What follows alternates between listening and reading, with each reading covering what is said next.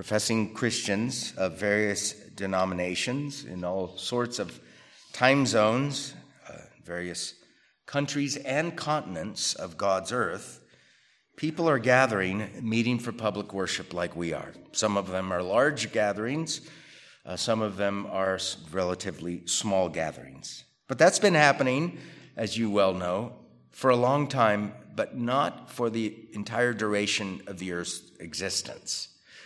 It started in the first century, first day meetings by people professing the name of Jesus as God's Christ or anointed servant and Savior of sinners. And the reason why they've done that since then on the main is because of his resurrection on the first day. And this is why Christians, since the Apostle John uh, wrote the book of Revelation, actually before that, called that day the Lord's Day, because when John uses that phrase in Revelation 1:10, he doesn't say, "Oh, by the way, I mean this by that." He assumes his audience knew it, just like Paul with the phrase Lord's Supper. He doesn't have to define what it means in 1 Corinthians 10. He just uses it because it was already in use and understood before he wrote the letter. So the Lord's Day is the first day of the week, Sunday.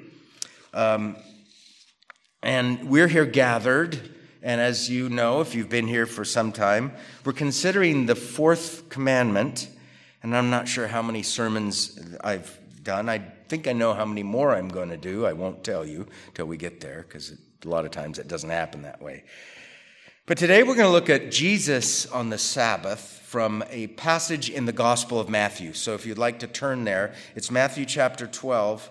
I'll be reading and uh, giving an overview of the first 14 verses. Matthew chapter 12 the first 14 verses. At that time, Jesus went through the grain fields on the Sabbath. So this would be the seventh day of the week at the time. And his disciples became hungry and began to pick the heads of grain and eat. But when the Pharisees saw this, they said to him, Look, your disciples do what is not lawful to do on a Sabbath. How would you like to be one of those Pharisees? Knowing what you know now, Jesus, you're wrong. Your disciples are in sin, and you are too. That's basically what they're saying. They're claiming to have a proper interpretation of the law of God at the time and they're rebuking the incarnate Son of God for him and his disciples doing something. But he said to them, Have you not read? You see what Jesus does here? Have you not read? What's he referring to? The, the newspaper? Uh, no. What we call the Old Testament, right? Have you not read what David did when he became hungry, he and his companions? how he entered the house of God, and that they ate the consecrated bread, which was not lawful for them to eat, nor for those with him, but for the priests alone? Or have you not read in the law that on the Sabbath the priests in the temple break the Sabbath and are innocent? So he uses two examples from the Old Testament in a, in a kind of an odd way because he uses their kind of language. Oh, they're breaking the Sabbath back there in the Old Testament too, but they're never indicted for breaking it. So it seems like they have a different understanding. Well, it doesn't seem like. They obviously have a different understanding of the Old Testament. Jesus is justifying the actions of his, of his disciples, not merely because he is, he's the incarnate Lord, and he's changing the law. He's justifying their actions based on the Old Testament itself. But I say to you that something greater than the temple is here. Interesting. But if you had not known, but if you had known what this means, he's going to the Old Testament again, I desire compassion and not a sacrifice, you would not have condemned the innocent. They're not guilty, they're innocent. For the Son of Man is Lord of the Sabbath. Departing from there, he went into their synagogue, and a man was there whose hand was withered. And they questioned Jesus, asking, Is it lawful to heal on the Sabbath? So that they might accuse him. And he said to them, What man is there among you who has a sheep? And if it falls into a pit on the Sabbath, will he not take hold of it and lift it out? How much more valuable, then, is a man than a sheep? So, so then, it is lawful to do good on the Sabbath. He doesn't say, it is now lawful, because I'm saying it, to do good on the Sabbath. He says, it is therefore already lawful, basically, to do good on the Sabbath. And he said to the man, Stretch out your hand. He stretched it out, and it was restored to normal like the other. But the Pharisees went out and conspired against him as to how they might destroy him.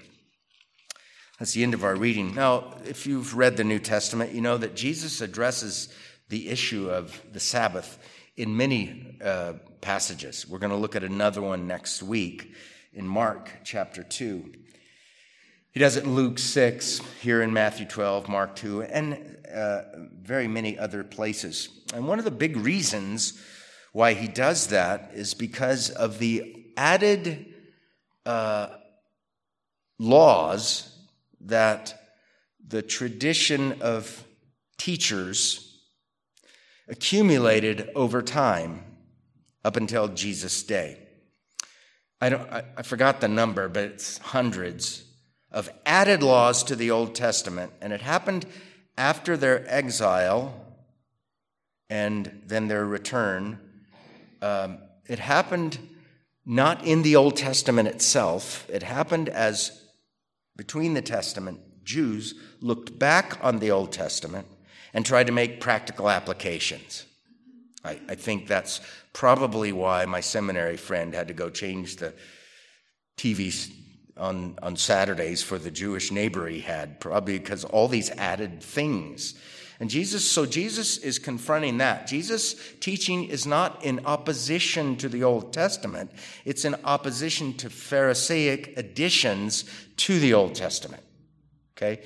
So, uh, uh, so I think that's imp- very important to see. And there's a, there's a really readable and excellent session section in that book by Bruce Ray, Celebrating the Sabbath on the Back Table, where he deals, deals with that. And once you understand that, I think it helps understand what's going on here. Okay, so let's look at the context and flow of this narration here, this narrative in Matthew 12.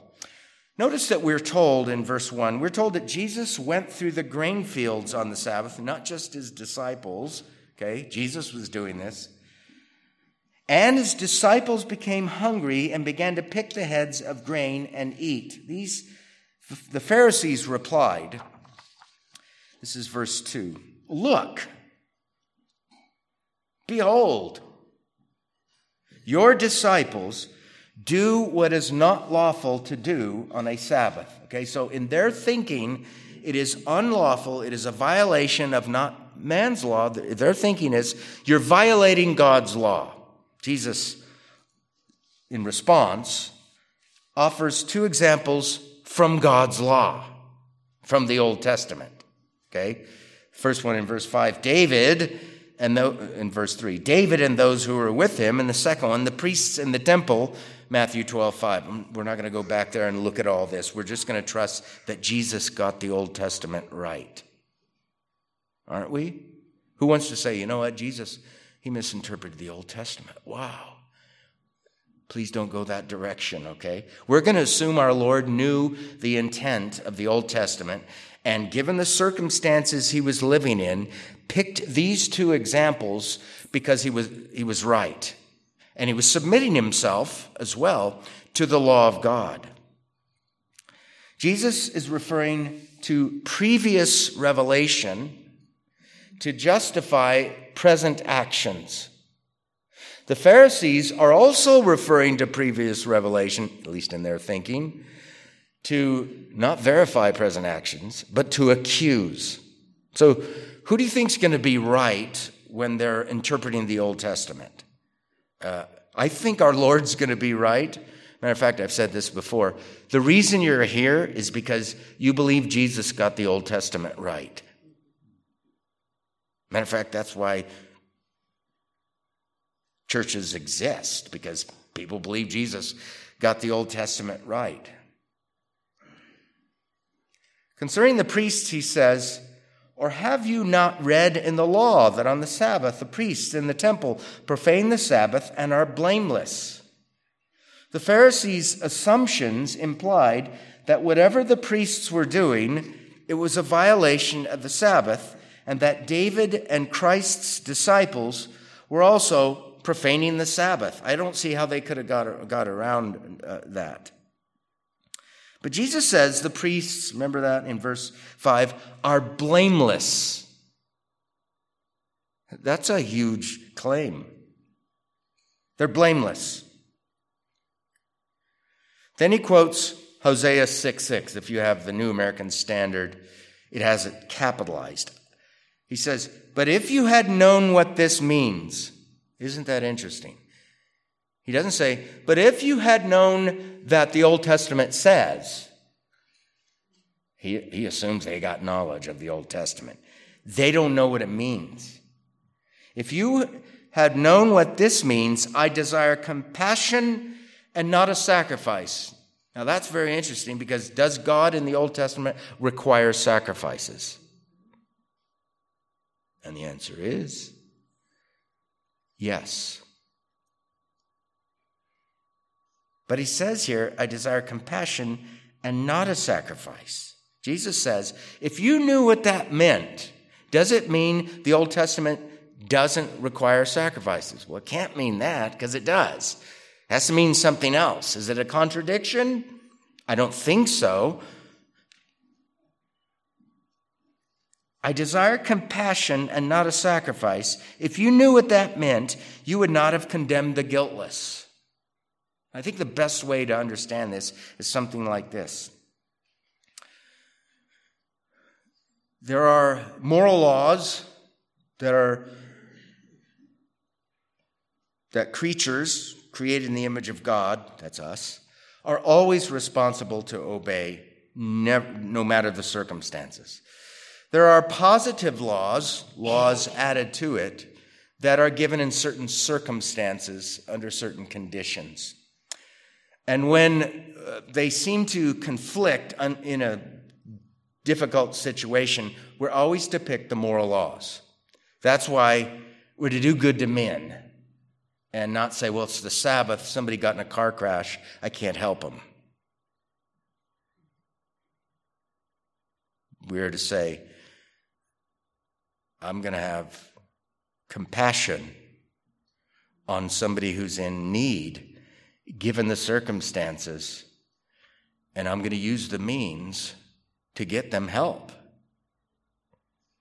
So it's something like that. But both in references, uh, David and the priests, are our previous revelation. Jesus is dipping into the Old Testament to justify his actions and his disciples' actions as blameless and guiltless. And he does that by referencing the Old Testament.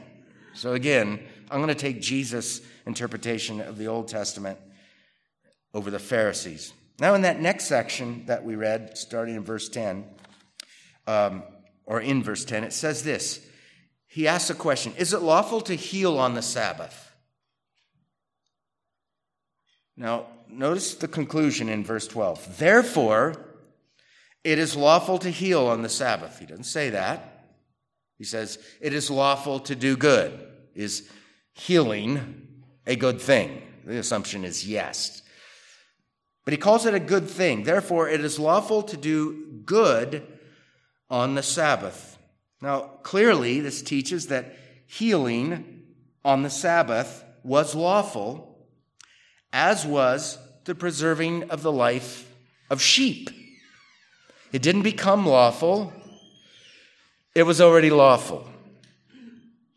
Jesus didn't make new things lawful that were unlawful before.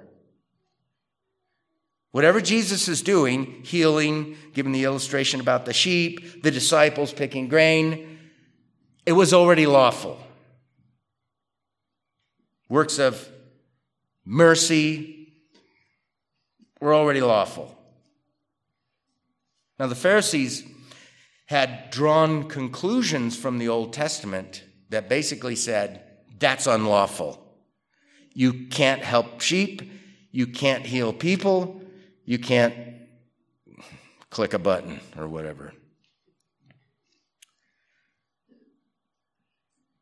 His disciples ate because eating is necessary to sustain human life. And they were in a, under a circumstance where it was necessary for them to sustain their life the way they did. So, what they did was not a violation of God's law. All of these actions, we have to say, according to Christ, were lawful and they were therefore blameless and they were therefore guiltless according to the standing law of God that had already been revealed to them. So, you see what's happening here. This is a conflict between the Pharisees' understanding of the Old Testament and our Lord's. Again, who are you going to side with? Uh, I hope you're going to side with, with our, our Lord. And then we have to say this as well. I've already said it. I think I'm going to say it again, though. They did not become lawful, these actions, due to his pronouncement. Right? They were already lawful before he announced that they were guilty, guiltless, and blameless. Does Jesus calling them guiltless and blameless make them guiltless or blameless? Or were they already guiltless and blameless according to the law of God? They were already guiltless and blameless, right? Jesus was correcting faulty thinking about the Sabbath by consulting prior revelation. Right? That's what he's doing. David and the priests. David and those who were with him. And he's interpreting prior revelation, the Old Testament, and applying it correctly. They were doing interpretation and application, but not correctly. Jesus did interpretation and application correctly. Jesus was submitting himself to the Word of God written, and he did it properly. Matter of fact, um, this is a freebie, it's not in the notes. Did Jesus' interpretation of Scripture constitute a sort of righteousness? In other words, have you ever interpreted scripture wrongly, like way bad? Like you would even say, man, I had sinful ideas about what wrong, violated God's law about, uh, about his own word. I took his, word, his name in vain, didn't realize it. And is that a sin? I think he would say, well, yeah. Jesus never did that, right? So even his interpretation of scripture was for us and for our salvation. Anyway, that's a thing on the side. He was submitting himself to the Word of God written. He was interpreting and applying the Word of God written to a situation. The school of the Pharisees, however, had added laws to God's law. They got the, they got the law of God wrong, and Jesus is correcting them. Now, if that is the proper grid to understand basically what's going on there, go read Luke 6, read Matthew, uh, Mark 2. It's the same thing.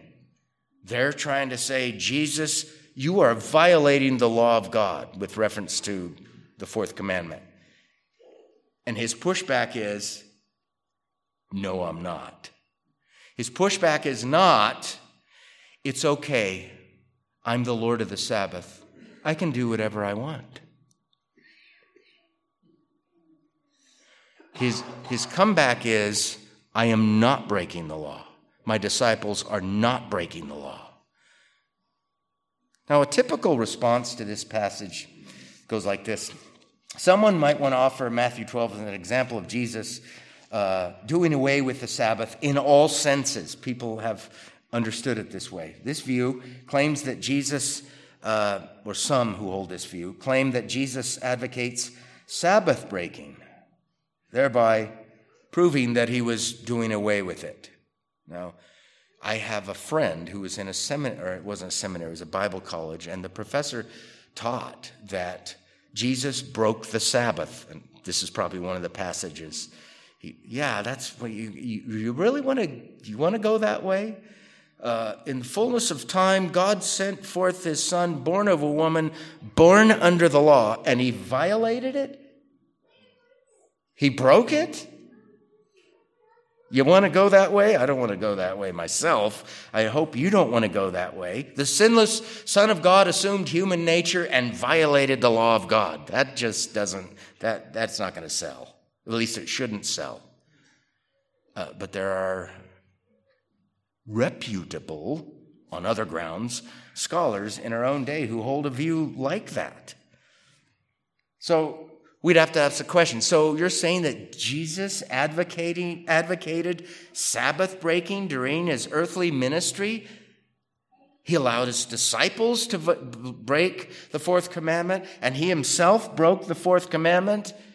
That, that's what you're saying? And if people say yes, and we ask the question, why do you say that? We'd get a lot of different answers. Uh, but I'll, I'll, tell you, it's because you haven't really thought through all the, the entirety of the written word of God. It can't be that Jesus violated the law of God. The answer has to be something else. Somebody else has to be doing something wrong, not our Lord and his disciples, at least in this case.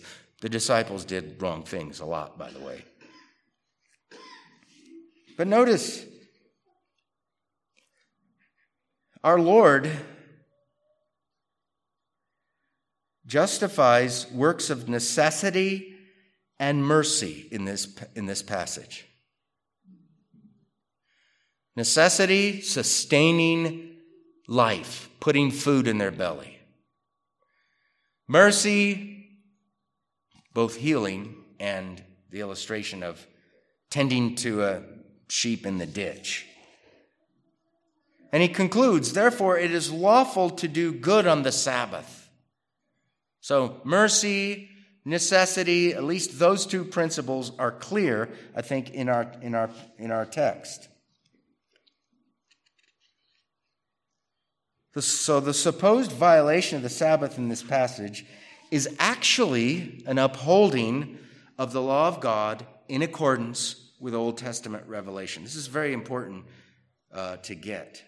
So, Jesus never advocated Sabbath breaking during his earthly ministry. His teaching and his actions reflect then existing Sabbath law. Now, those who differ uh, offer this objection. Those who offer this objection, um, the objection is Jesus did advocate Sabbath breaking to show that he was Lord over the law and was exercising his lordship in establishing new law or something like that. So those who offer this objection may claim that when Jesus says, this is verse 6, but I say to you that something greater than the temple is here, and for the Son of Man is Lord of the Sabbath, verse 8. Some might claim he is claiming here authority to abolish the Sabbath as he has abolished the temple. That is an argument people use. He said, Look, I'm Lord. I can do what I want. With, I'm doing it with the temple. I'm going to do it with the Sabbath. Temple's gone, Sabbath's gone. Now, if you've read the Bible, and if you've sat under my preaching long enough, you know that the temple's not gone, and yet it is gone. Right? You know that the priesthood's gone, but it's not gone. You know that sacrifices are gone, but they're not gone.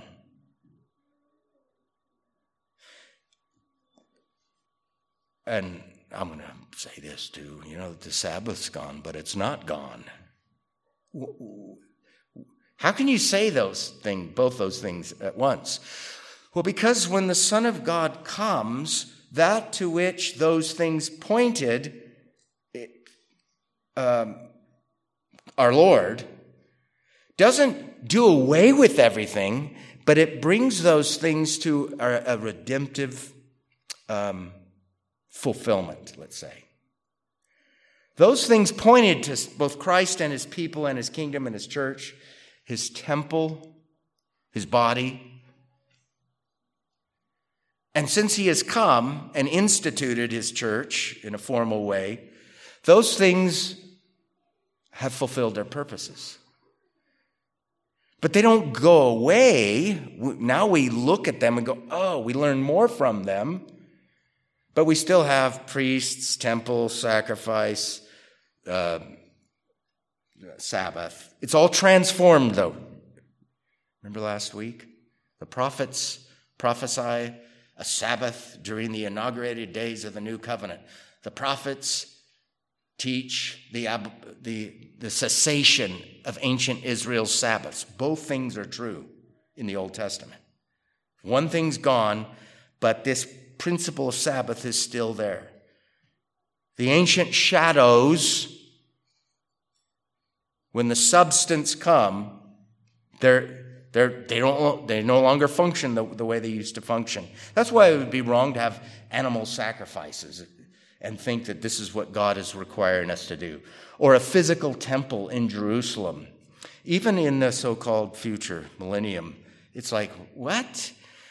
Animal sacrifices at the temple in Jerusalem point forward to the first coming of Christ. If Christ has come, they can't ever be reenacted in order to look forward to the coming of Christ because he already came. They're always forward looking, at least until he comes. So you can't, after the fact, reenact them and call them forward looking because he has already come. Anyway, so there's objections.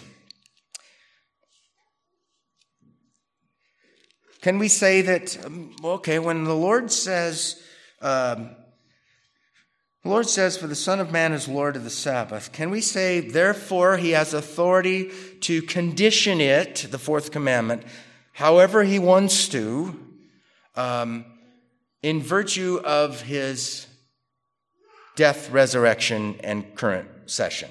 I, I want to say yes. I, I think that the fourth commandment is going to take on, in its application, it's going to take on elements that are conditioned by the redemptive historical circumstances brought in by our Lord. The, remember the, sec, the application of the second commandment? Is, it, the second commandment, are we required to worship God the way He requires us in His Word? Yes.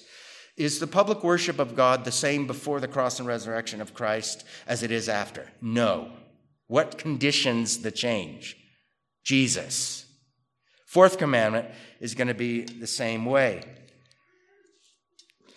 Could we say that Christ abolished the temple? He says, something greater than the temple is here. What do you think he's referring to? He's referring to himself. But if you've read the Bible, you know also in the Gospel of John, destroy this temple, Jesus said, and in three days I'll raise it up. And then you remember the pushback. It took 46 years to build this temple, this second temple, the temple that was then existing. It took 46 years to build it. And you're going to you're going to raise it up and destroy, it's going to be destroyed and you're going to raise it up in 3 days, but he was speaking of the temple of his body, remember that? Something greater than the temple is here. Something greater than the physical temple is here, and I think he's referring uh, obviously to himself. Now, what does he mean in these two statements? I say to you that something greater than the temple is here, verse 6, and the Son of Man is Lord of the Sabbath. What does he mean? Those are, those are huge statements. Something greater than the temple is here. He's used it before. Something greater than Solomon is here. Something greater than Jonah is here. In both those cases, what was the Lord referring to? Himself Um, but he connects himself both with Jonah, Solomon, and temple, Old Testament realities, right? So those must somehow, some way point to him and his work, the temple as well. What does this mean? I say to you that something greater than the temple is here, for the Son of Man is Lord of the Sabbath. Those, that's verses 6 and 8. What do those things, those statements mean? Jesus says the same uh, in Matthew 2, uh, Mark 2 28 as well. Now I'm going to read a kind of a long quote here by a 19th century Scottish Presbyterian, Patrick Fairbairn. And it doesn't matter who said it, it matters if he's right, and I think he's right. And he's reflective of uh, mainstream, um, we would say, reformed thought on this issue.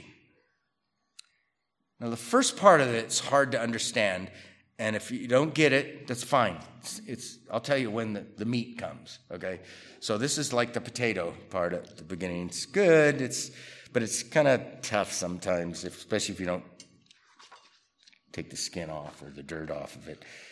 But once it gets going, it picks up steam. Listen to what he's, he's, he's, explaining but these words. But I say to you that something greater than the temple is here, Matthew 12, 6, in conjunction with, for the Son of Man is Lord of the Sabbath, Matthew 12, 8. Putting those two things together, what do these assertions by our Lord mean? He says, the temple, he had said previously, has claims of service, which it was no proper desecration of the Sabbath, but the reverse to satisfy. I told you it was hard to understand. What in the world is he talking about? I think he's talking about uh, the priests and, and, and David and his companions. That whatever they were doing, Jesus had already told us, they're guiltless, they're blameless. And a greater than the temple was there. Here, here is when the, the, the fillet, here's the fillet. This is why I quoted this right here. The temple yields to Christ, the Sabbath yields to the temple, Therefore, the Sabbath yields to Christ. So the sentiment is expressed by another man. But yields, it must be observed, in both cases alike, only for the performance of works not antagonistic to its nature.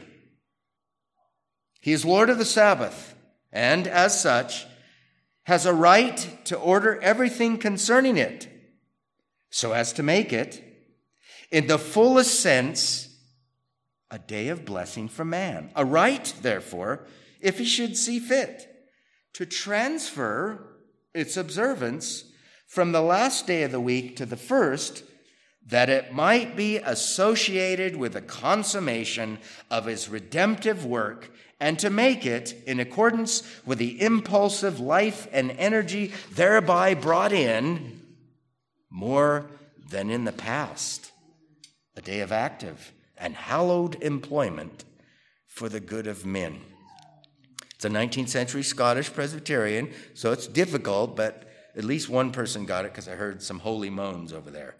See what he's saying? He says, the fourth commandment in its application this side of the cross and resurrection of Christ is going to take on characteristics that point us back to Christ and the consummation of his work.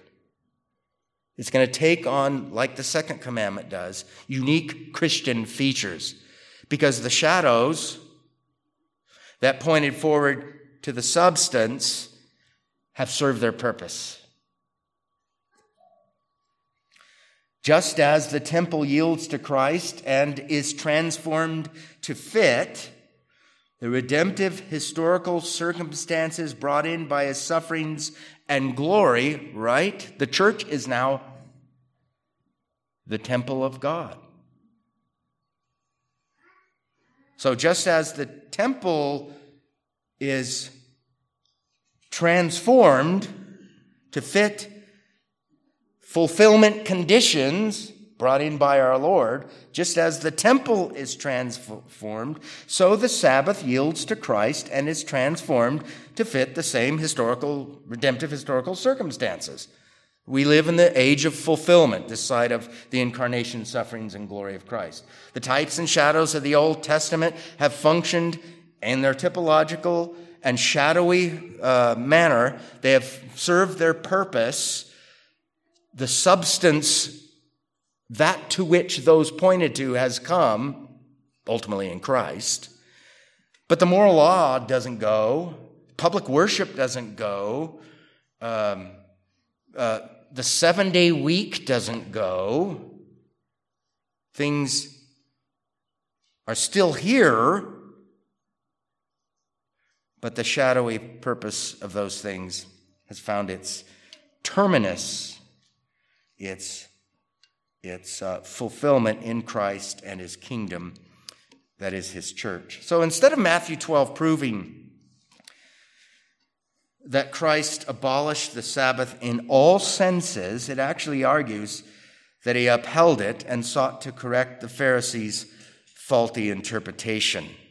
I think that's what's going on there. The same Scottish Presbyterian says Jesus grasped, as usual, the real spirit of the institution. For we are to remember, he's explaining the law of the Sabbath as it then stood not superseding it by another law, his own. That's really important. Jesus wasn't a neonomian. What in the world does that mean? Neo, new, nomian, nomos, law. Jesus isn't a neonomian. Ah, the old law is from Moses. It's bad. It's carnal. It's earthly. I'll give you a new one. You've heard that it was said, Moses said this, but I'm upping it. I'm, I'm really speaking about holy law now. The people hold that view of the uh, Sermon on the Mount, you know. And it's became very popular in the last 20 or 50, 40 or 50 years. They needed to read more from the history of the church because Francis Turretin destroys that view of the Sermon on the Mount. Jesus is a neonomian, a new law giver. No, he was upholding law as it then stood. Somebody else was wrong about the law of God. Now, that phrase, that statement, the, uh, therefore, the Son of Man is Lord even of the Sabbath, in its context in Matthew 12 and Mark 2, which I'll show you next week, is mind blowing to understand correctly. Mind blowing in the good way. And so I'll, I'll, I'll get back to that next week.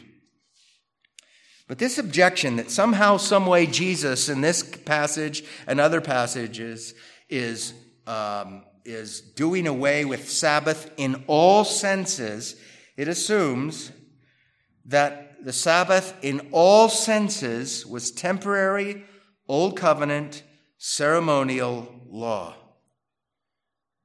But the statement in Mark, Mark 2 grounds it not in Moses, but in creation. The Sabbath was made for man and not man the Sabbath. Remember that? Not the Sabbath was made and given exclusively to the Jewish nation under the older Mosaic covenant. It had a historical beginning and, and, it has a historical ending right now. It's ceremonial and temporary in all senses. That's not what our Lord's words entail. If Jesus considered it, the Sabbath as absolutely ceremonial and exclusive to the Mosaic covenant alone, and therefore temporary. You would think that he would treat it like he did other temporary institutions. Now, I quoted a 19th century Scottish Presbyterian. Now we have 20th century Anglicans. You read Anglicans?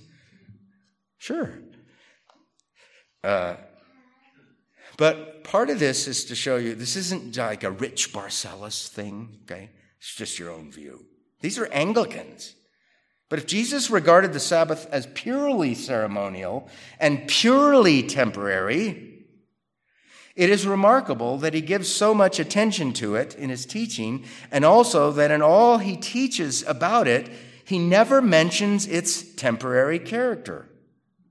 This is even more remarkable when one remembers that, the, that he emphasizes the temporary character of other parts of the Old Testament ceremonial, the laws of purity in Mark 7 and Luke 11, and the temple with its sacrifices in Mark 13 and John 4. By contrast, he seems to speak of the Sabbath as one of the unchanging ordinances for all mankind. The Sabbath was made for man and not man for the Sabbath. So, this divine institution of Sabbath is for man, not against him, right? It is not to be viewed as God taking something from us. Oh, God took the Lord's Day from me. Bummer. Just that it is just the opposite, right? It is to be viewed as God giving something to us. If that's a good line, I borrowed it from one of the, uh, the, Bruce Ray book. I was just flipping through the book again yesterday and I noticed, oh, I put a little star there or I underlined something. What is that? We shouldn't view the Lord's Day as God taking something from us, but God giving something to us. The liberty of throwing off our normal labors and engaging in something we normally don't because we're creatures on the earth and we have worldly stuff to do. That is stuff in common with other creatures who are created in the image of God. We have to have clothes and food, and, and we should, or somebody should for you, mow the lawn and tend to your home and your belongings and all those things, right? The, the, Lord's Day is God saying, I'm giving you time away from that. Now, I get emergency circumstances. A pipe blows in your house on Sunday afternoon. You fix it. Or you call somebody to fix it. It's a, not a normal circumstance. I get that. But if you view it that way, I think it, for me, it's been wonderful. Not, uh, I gotta do that, but I get to. You mean I gotta, I gotta? Well, yeah, you gotta. But you gotta. You see the difference there? It's not something God takes from you, it's something God gives you. He gives you this gift of, oh, I don't have to worry about, I'll worry about that tomorrow, or, you know, whatever. So I, I, I think that this passage and other passages in the Gospels are clear a detailed examination of all the passages in the Gospels where Christ discusses the issue of the Sabbath will show that he's, he never predicted its absolute abolition. That is, in all senses, the fourth commandment has served its purposes. There's nothing in, for Christians this side of the cross and glory of Christ to, uh, uh there's nothing for them to apply the fourth commandment to. It was a temporary command. You can't get that from Jesus. The Sabbath was made for man and not man for the Sabbath. That's what you get from Jesus. It seems to be a creation based ordinance that is with man for man's duration, duration on the earth under its current circumstances. Um, matter of fact, he argues that way for marriage.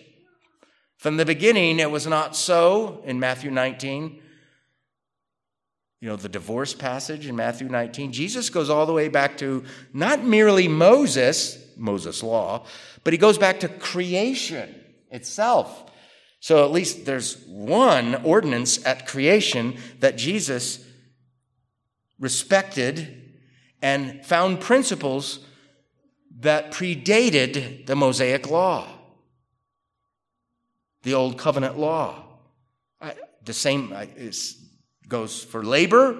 By the way, labor is a divine institution grounded in creation itself. And I think a faithful um, reading of the Gospels would say the same thing about that's the way Jesus viewed the Sabbath as one of those divine institutions at creation for us and not against us. Jesus never profaned the Sabbath. In fact, he could not profane it. Just think about that. Jesus broke the Sabbath. Uh, um, he could not profane it. And he could not advocate its profanation, its violation by others without sinning, right?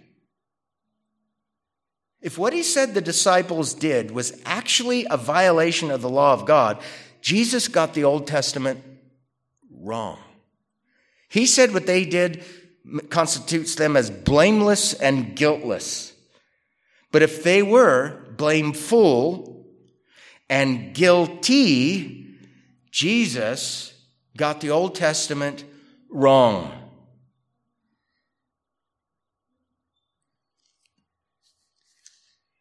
But he was born under the law, not to profane it. Right? The fullness of time, God sent forth his son, born of a woman, born under the law, that was then extant or existing. To profane it or to keep it? to keep it. Because if he doesn't, we ain't got a Savior. So if Christ violated the Sabbath, then he sinned and he wouldn't be a suitable Savior for others. Instead, he advocated works of necessity, works of mercy. If you want to know the passages, I can give them to you later. And piety. What do you mean by piety? Well, he was on the Sabbath day, he frequented synagogues. He went to public worship.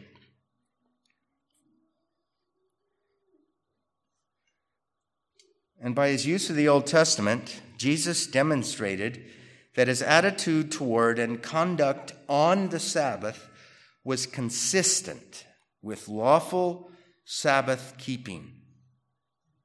In other words, he did not demonstrate his authority by changing what had already been sanctioned as lawful Sabbath keeping. Okay? He didn't change the law. He never violated the Sabbath. He never advocated its violation by others or prophesied its absolute demise. In fact, as we'll see next week, when he says, the Son of, the Son of Man is Lord, even of the Sabbath, I won't tell you. I'll tell you next week. Okay, I'll tell you. Just a little. That phrase, Son of Man, where's that come from? Daniel 7. What is it speaking about? the incarnate servant of God, after his ascension, primarily, during his incarnate ministry, but primarily after his ascension. I won't tell you the rest it. You'll get it next week when we go to Daniel 7. And, his second coming. The phrase, the, the phrase was Son of Man, the title, is an Old Testament title about the Messiah ruling and reigning. So he says, I have lordship over the Sabbath between my two comings. Which, if you're kind of tracking, you're going, oh. So, lordship over the Sabbath, that's a creation institution. God instituted, instituted those things. And Jesus is claiming to have lordship over a divine institution of creation?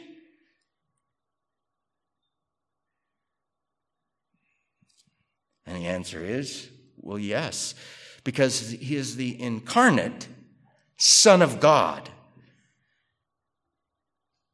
So he's God. So he can obviously exercise lordship over this creation ordinance that from his own lips is for our good. And if you're tracking, or if you're not, um, next week I'll try to tease that out a little more. Now, I'm finished, but I'm not finished. Finished, but not finished. It's, all, it's, a, it's an odd, in one sense, it's almost like a lecture that was delivered today. And I don't want it to remain a lecture. I want it to move our minds and hearts. I want it to be a sermon. Uh, may God turn it into that. But if you followed at least a little, and the better, the more you know both the Old and New Testament, uh, you were able probably to follow more if you don't know the Old and New Testament. So maybe this is an encouragement. If you're just going, man, I don't understand any of this stuff, read your Bibles. It'll help. Okay? Thank you.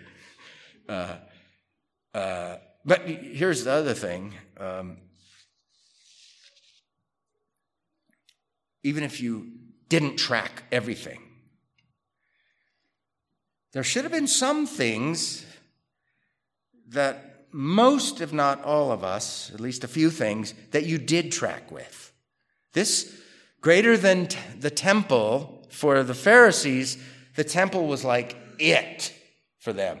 Jesus says, I'm greater than the temple. You put it all, all the teaching of Scripture together. Uh, uh, Christ is a fulfillment of that to which the temple looked, looked to, looked for, forward to. That's a huge statement. And then this lordship, that's a huge one too. Jesus is Lord of creation ordinances. Well, yeah, because he's the incarnate Son of God. He's Lord of the Sabbath. Matter of fact, there's a hymn written in the 18th century says, Lord of the Sabbath, hear us pray.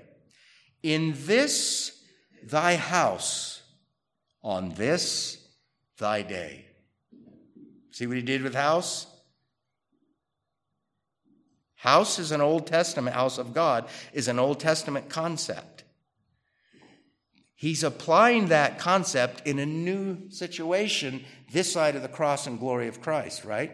He's doing the same thing with Lord of, Lord of the Sabbath.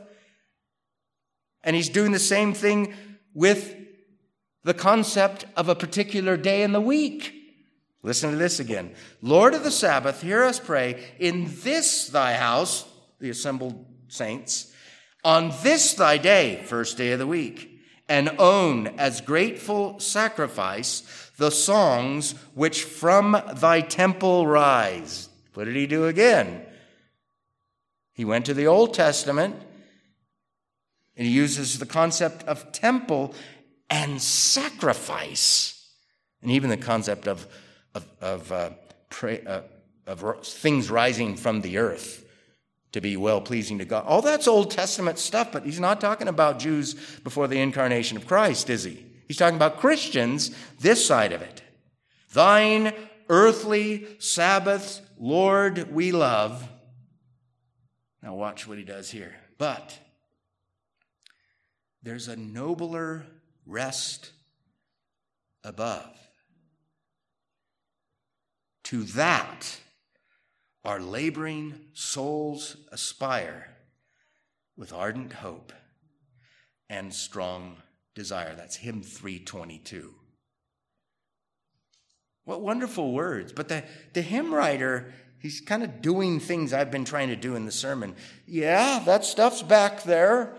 Uh, yeah, things have changed, but we don't want to absolutize the destruction of the temple physically and typologically, yes, but it, there's still some sort of spiritual application, whatever you want to call it, this side of the destruction of the temple, and there's some side of sacrifices of praise from our lips, the book of Hebrews, that's acceptable to God, priestly activities by a priesthood gathered together. Uh, worship God acceptably this side of the cross and re- resurrection of Christ. That's what that hymnal is trying to do. And that's what my sermons have tried to do. And if you didn't get anything of all that, let me tell you this we're all sinners, and you need a Savior, and Jesus is the only way. Let's pray. We thank you, Lord, for your word. Please um, rivet anything that was said that is an accurate reflection of the intention of God in the scriptures. Rivet that into our heads and hearts. Blow away anything that was not your intention, intended meaning. Blow that away from our memories. Help um, the, the new and the old, the newer believers and the, the seasoned saints to see the grand sweep of your word and to be able to dissect its parts in light of its whole and to see the wonderful sweep of redemptive history centering on Christ, consummated by Him uh, at His coming when He'll inaugurate a new heaven and new earth in its ultimate and eschatological sense. Please help us to be. Um, good students of your word, and help us now to sing in thankful praise uh, for your grace in us. We ask in Jesus' name, amen.